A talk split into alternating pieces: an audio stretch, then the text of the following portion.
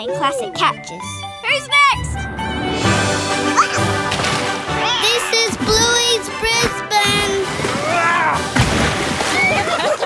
Who's next? Well, g'day, it's Justin here, and welcome to another edition of Bluey's Brisbane, the podcast that goes behind the scenes of Bluey and shows off the real life world of our favourite Heeler family. Now, I hope you're all ready for some crackling, a Christmas swim, and a few classic catches because it's that time of year. So, from Lou and I, we just wanted to say a very Merry Christmas and Happy Holidays.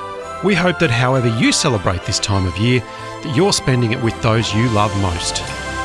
Merry Christmas, everyone.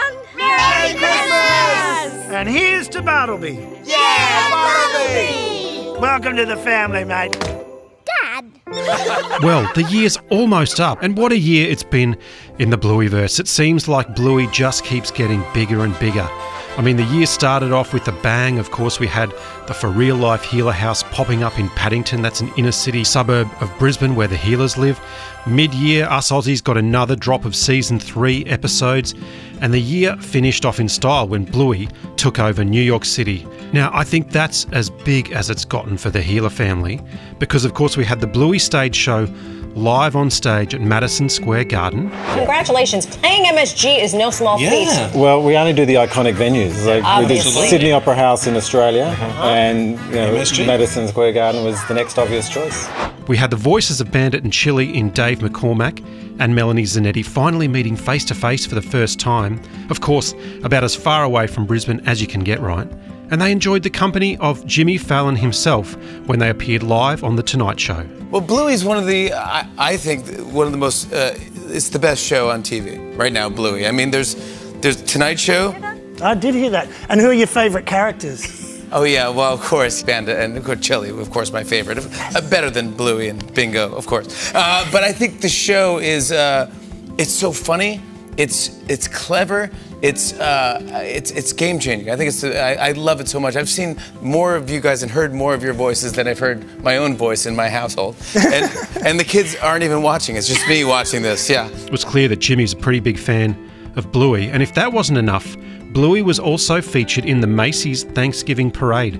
Now, that really was the ultimate game of Keepy Uppy, with Bluey as a giant 16 metre tall balloon. And in amongst that, the rest of the world got the first part of season three, which has got some of my new favourite episodes in Explorers, how many wheels have we got? Four. Lulu, hold on to your strawberries. We're coming, Jen! And Family Meeting. Hey, Bingo, pull my finger. Okay. Well, fair enough. But on the morning of this morning, I did not bake a brownie. And of course, there was a little bit of a tete-a-tete between Disney and Bluey fans in the States when they refused to air Family Meeting. Thankfully, that got resolved, and the US fans got to see Bandit's alleged fluffy. Okay, okay. I fluffied. In your child's face. The face is at bum level. It's hard not to. And look, it's been a massive year on this podcast, so we thought it was the perfect time to have a look back on the year that was and bust out a few of our favourite bits, some classic catches, if you will. First up is Joe Twist. Now, Joe is a Brisbane based composer who's part of the Bluey music team. Now, he's also worked and studied in places like New York and LA. Uh, Joe has written music for a stack of Bluey episodes, including Squash, Seesaw, movies, whale watching, and a heap more. But it was his work on Joe Brumm's favourite episode, Calypso, that he reckons is some of his favourite work. Has there been a favourite one to work on for you at all? That's a good question. I was actually thinking about that just last night because I knew we were going to have that conversation. I think it's probably Calypso, funnily enough, which is interesting too because I note that Joe Brumm said that that's his favourite episode. Yes, I have heard that. Um, and I think just because it, it, it's Calypso because I think that was an episode that my instincts, I think, just happened very naturally. And that happened to just be really what they wanted for some reason. Calypso, can I please have a gnome from my village? Well, let's have a look.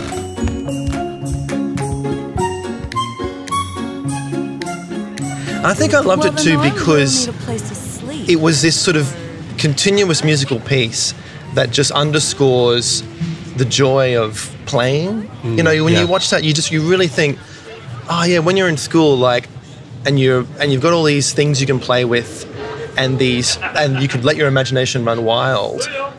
It there's, there's just such a such a nostalgia for that, and a and a curiosity and a, a freedom to it. I, you know, it's it's it's a different episode to a lot of others, as you know. I mean, Mum and Dad aren't even in it. It's like it's one of those school right, yeah. episodes. There's others like that too, I know, but I think early on that was one of those episodes, and I just loved that it that it was sort of telling all different stories and cutting back and forth, but there was this the music needed to sort of create a sort of progression like that, and um, yeah, I just remember you know um, going with the flow on that. And you know, of course, there was still lots of collaboration and, and touching up, and you know, it's such a high quality show. There's lots of finessing to do, which is great. But it just felt very natural for me, and I just and and you know, to go to what you were saying before about you know the collaboration with Joff, like um, that was very much an episode two where I feel like he was like, do your thing, Joe. You know, really do your thing, and and they loved it, and I was thrilled and everything. So yeah, I still like that one. Next up on our favourite moments from 2022 is when we headed on down to the Whale Water Park on the foreshore at Wynnum, the setting for one of the parties in Pass the Parcel. Now, we spoke to Brisbane radio legend Spencer Howson about his childhood growing up in Wynnum Manly and his friendship with another future radio and TV star, Kyle Sandilands. When you realised you were making radio shows, you were writing radio shows and recording them with a mate in the school ground who, who was none other than Kyle Sandilands. So, you know, Wynnum Manly's a little bit of some radio greats here that so many people know around, not only in Brisbane, Queensland, but also Australia. Yeah. You know, what memories do you have of making radio shows with Kyle? Very vivid ones. Um, so 32 Oakley Street, Manly was our house. It's not there now. His is, I won't say the exact address, but on Haylock Street, um, just around the corner. And so the, the you know our BMXs regularly did the, the route between the two. but but we would sit on my back deck at, at 32 Oakley Street, overlooking our pool, and there was a type old typewriter. And we would script radio show. We would sit there and write full scripts for, for radio shows, and then take. And I had a cassette recorder that I'd been um, given as I came out to Australia, the same one I recorded the letters to my dad on, and we would take that to the school, Manly State School, and we would rope all our friends in, and we would uh, create radio shows, Kyle Oh, and I on on cassette. Yep. And it was probably that was eighty two and eighty three that we were that we were great friends, and then you know, to be honest, you know he we went to different schools, and then and we bumped into each other along the way. And in fact, he was meant to be lecturing, doing a guest Zoom lecture for my students just last week, but then he's been sick and he's been he's been off air, so that didn't work out. So we sort of we've stayed in touch, and he very kindly referenced my rating success in his book. He, there was a line something like, "Every time I see that we're number one in Sydney, uh, and I see Spencer's number one in Brisbane, I, you know, I, I love that or something." I thought, "Oh, that's Yeah. he didn't need to do that. He didn't need to mention me." So I, I I don't want you to think we've been best friends or that we are best friends, but we were then. We were we hung out with each other all the time. Now, Spencer, I'm, I'm pretty sure Kyle has mentioned uh, a Rolls Royce in his childhood, and famously, he's got a Rolls Royce now. He can afford one. Yeah, he, he actually he, he when he was interviewed by Andrew Denton on Enough Rope, he he attributed um, my mum and our Rolls Royce as being the reason that he wanted to um, make money. So we yeah we had a we had a 1962 Silver Cloud, and he um, didn't have money though, but he had a Rolls Royce. Well, we did. We It was an didn't. old Rolls Royce. Yeah, that's right. It was an old. It was an yeah. Granted. And um, anyway, Kyle just he, yeah he he loved all that, and and when he was at high school, and we went to a different high school. But for his school formal or semi-formal or something like a dance anyway, he came to my mum and said, "Would you chauffeur my date and I?" And she thought that was hilarious, so she went and got herself a chauffeur's hat, and she chauffeured Kyle to to the dance. But later, yeah, he he said that he wanted a Rolls Royce, like you know, like like Spencer's family had a Rolls Royce. So it's all it's all our fault.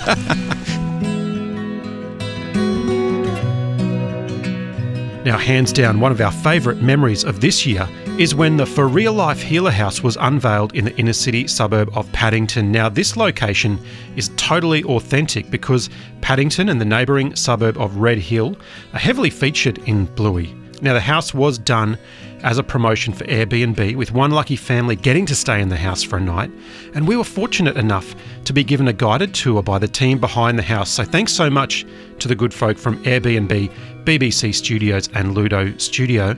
And while we were there, it was great to catch up with another Bluey super fan. We caught up with Michael from Bluey Locations on Instagram, who Lou spoke to in the front yard of the For Real Life Heeler House. We kind of really love you. You know, you run a really good Insta feed, and you are you are the investigative journalist of the Heeler world um, because you're always out there getting those real life locations. How does it feel to be here at the Heeler home here in Paddington?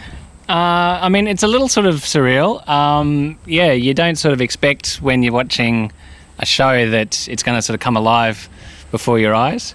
One of the funny things I was uh, saying before was I'm friends with the editor from the first series, Michael Griffin, who's left the show. But he also he voiced one of the characters on Kids. Can I help you? I wish you could, mate. And we were messaging back when Disney got the rights and saying it wouldn't be amazing if um, the house was recreated at Disneyland one day.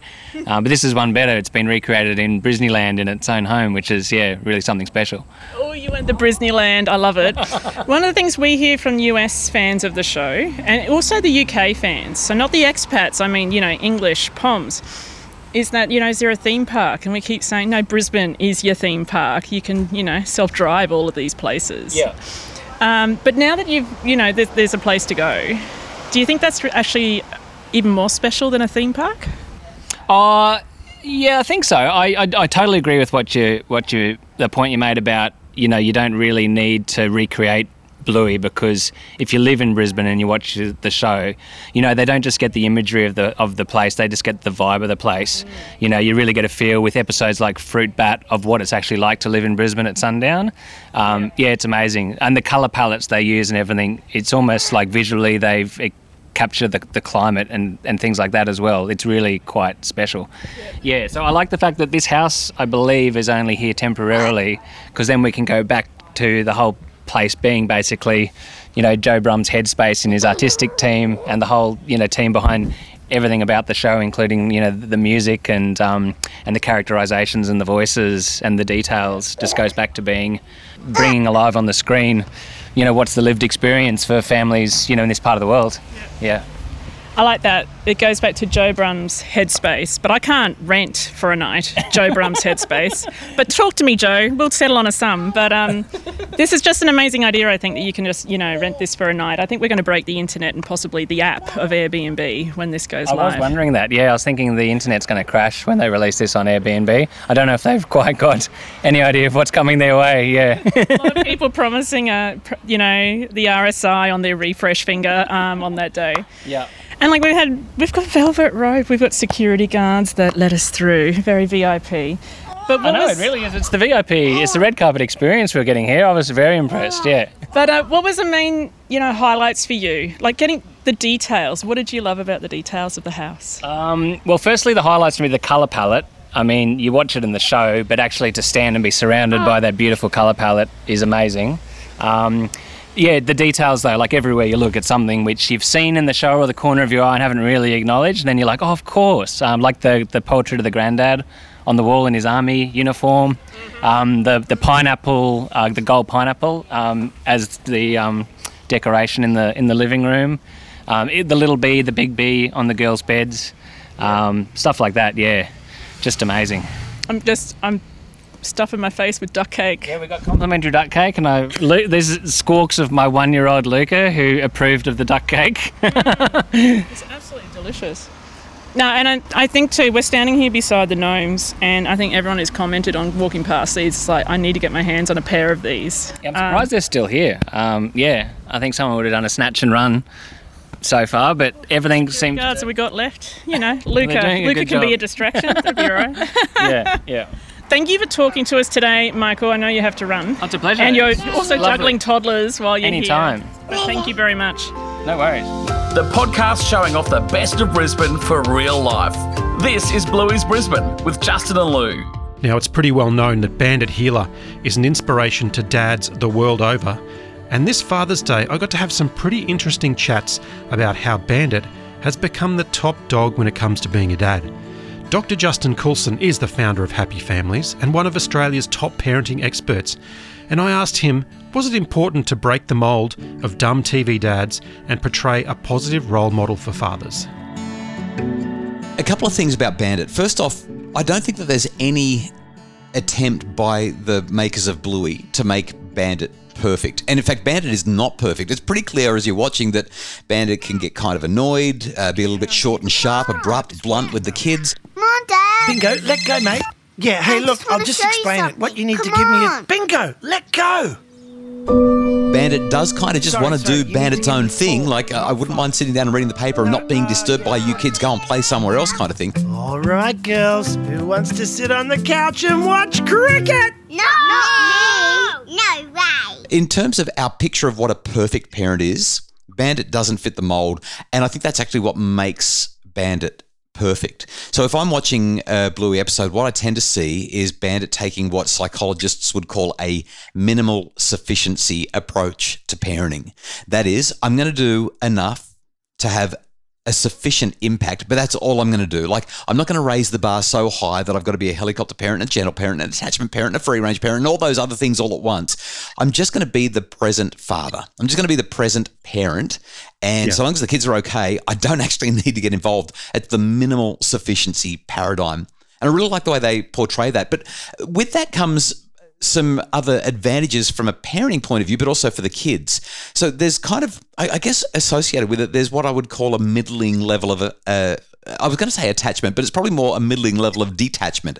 Bandit's not really involved, but is present. And there's a whole lot of research that shows that when kids have their autonomy, when they're able to act for themselves, when they're the ones that are in control of the decisions that they're making, but there's a parent who's around, who's hovering, not not hovering in a helicopter sense, but hovering as in a I'm present if you need me kind of sense. That's the sense that I get when I watch Bandit in Bluey. Middling detachment, present, minimal sufficiency, but also a couple of other things struck me. Number one, fun and engaged. When Bandit needs to be there, he's there. And there's there's kind of a, a really easy nature to the way that he interacts with the kids. Doesn't talk down to them, doesn't ignore them, doesn't think he's better than them, doesn't go with any power plays, just talks to them like they're people that he really enjoys chatting with and can be himself with. Knows how to hold firm on limits. You see this again and again in Bluey. Bandit has an expectation of where the kids are supposed to be. And what I love about Bandit's expectations is they're pretty well in line with the developmental reality of where the kids are. And and this is so important because as as parents, we often expect way too much of our kids emotionally. We don't usually expect enough of them from a physical capacity, but we, we expect way too much of them emotionally. And Bandit doesn't tend to do that. Bandit's expectations are about right, holds firms on the limits because they seem to be pretty well appropriate, but allows loads of space and autonomy for the kids. It's just such a great way to portray an engaged, involved dad who gets that some structure and some autonomy are both important for, for the kids.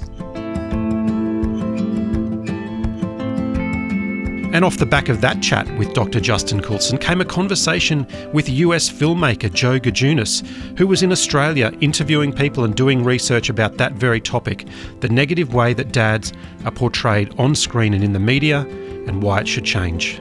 Bandit is. I, he he's one of the a really unique character, and I, I use the word unique properly here because I call him kind of like perfectly imperfect. You know, there's something about him that like when you're you're watching, you're like, okay, this is a dad who is present. He's fun. He's genuine. He makes you love fatherhood, and then at the same time, he's also making mistakes too. But he's making himself accountable. He's trying to fix things. He recognizes that he's not perfect in this, and and look for for basically 75 years of television, or when what viewers first saw at the beginning of TV, you've got like the father knows best, the authoritative dad who is, you know, who's there, but only, you know, to like enforce the rules, not really present. Later in the late 80s and 90s, we're getting a bumbling dad, a foolish Mm, dad yeah, yeah. who who you know is lovable, who's funny. I laughed. These are these are comedies, but is largely incapable of doing really the simplest of parenting tasks. And then all of that pressure falls on mom. And honestly, as I'm looking at TV, I'm like, that's not the dad I want to be. None of these dads really represented who I was trying to be for my own son. And so when I see Bandit, I'm like, this is something new. He is changing things. There is a pendulum shift here. And you know, I don't think it's purposeful, but it just, as in the writing, as his character has developed, there's something so honest and lovable, but he's capable. And that's just really something that's different. And I know he gets a little bit of a bad rap for being too perfect. Like he's gotten some of that criticism. And I just say, look, for 75 years of TV, all we've gotten are bumbling authoritative dads. We've got a thousand bad dads. Could we have one good dad? Can you just back off right now and just like let us have Bandit and let's see where this goes? And how good is it to meet Bluey fans from the other side of the world? Now, speaking of the world, we just love the artwork, the visuals, and how the real life world of Brisbane has been turned into the animated world of Bluey's Brisbane. Now, it was absolutely fantastic to catch up with Bluey art director Costa Kassab about how he and his team create the Blueyverse. But I think there's a general difficulty, I guess.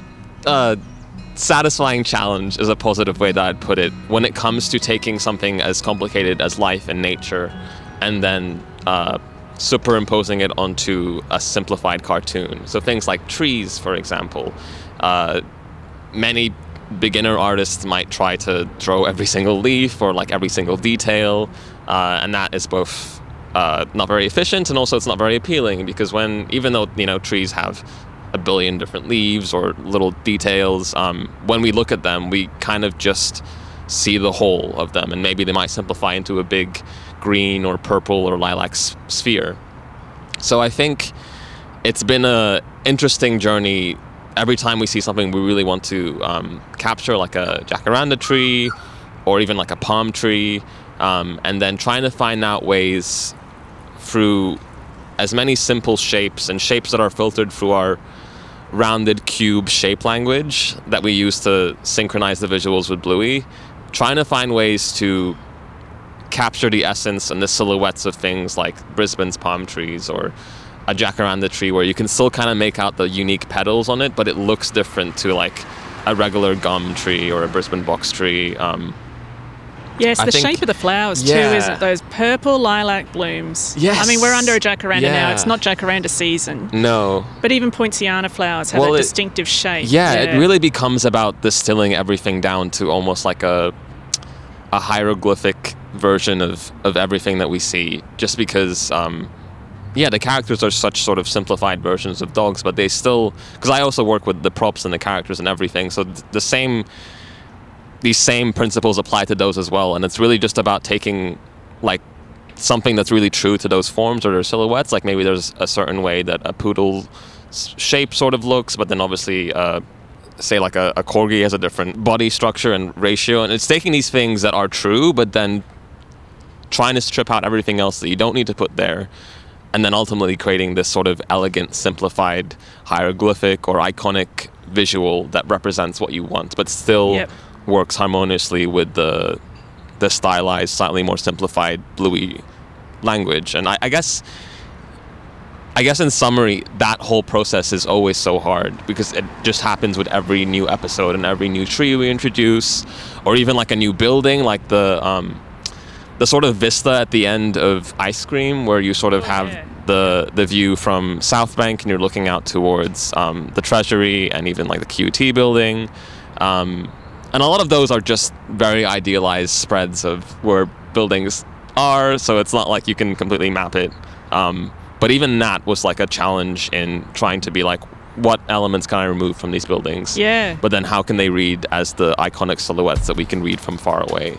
Um, so I guess that's sort of a catch-all answer, but I guess everything is challenging, but also satisfying. Yep. And in an absolute circle of art imitating life, imitating art, imitating life, we were able to present Costa with a piece of artwork of the real life Bluey house as painted by the legendary Brisbane artist Deborah Hood.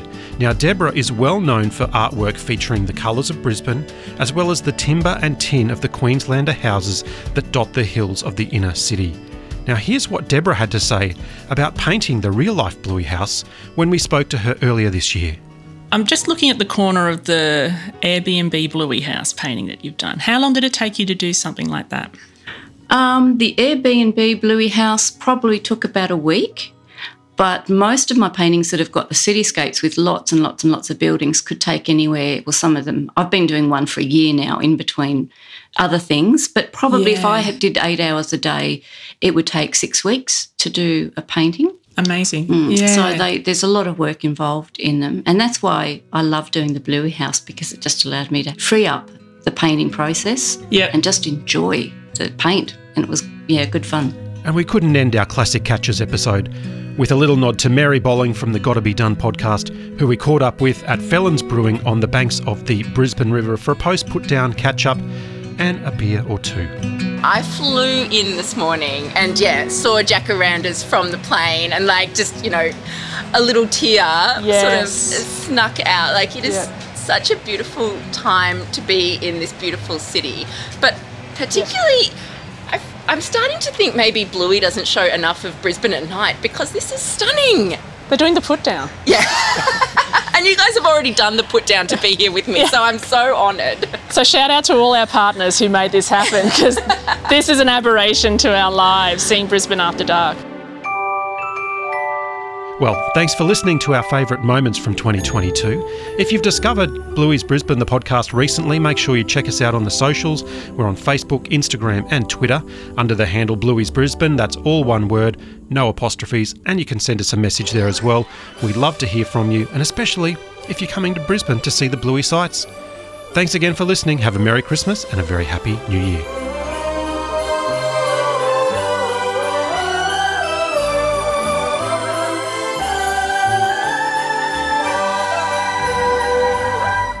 Stripe, are you sure you know how to do the crackling, mate? Read the apron.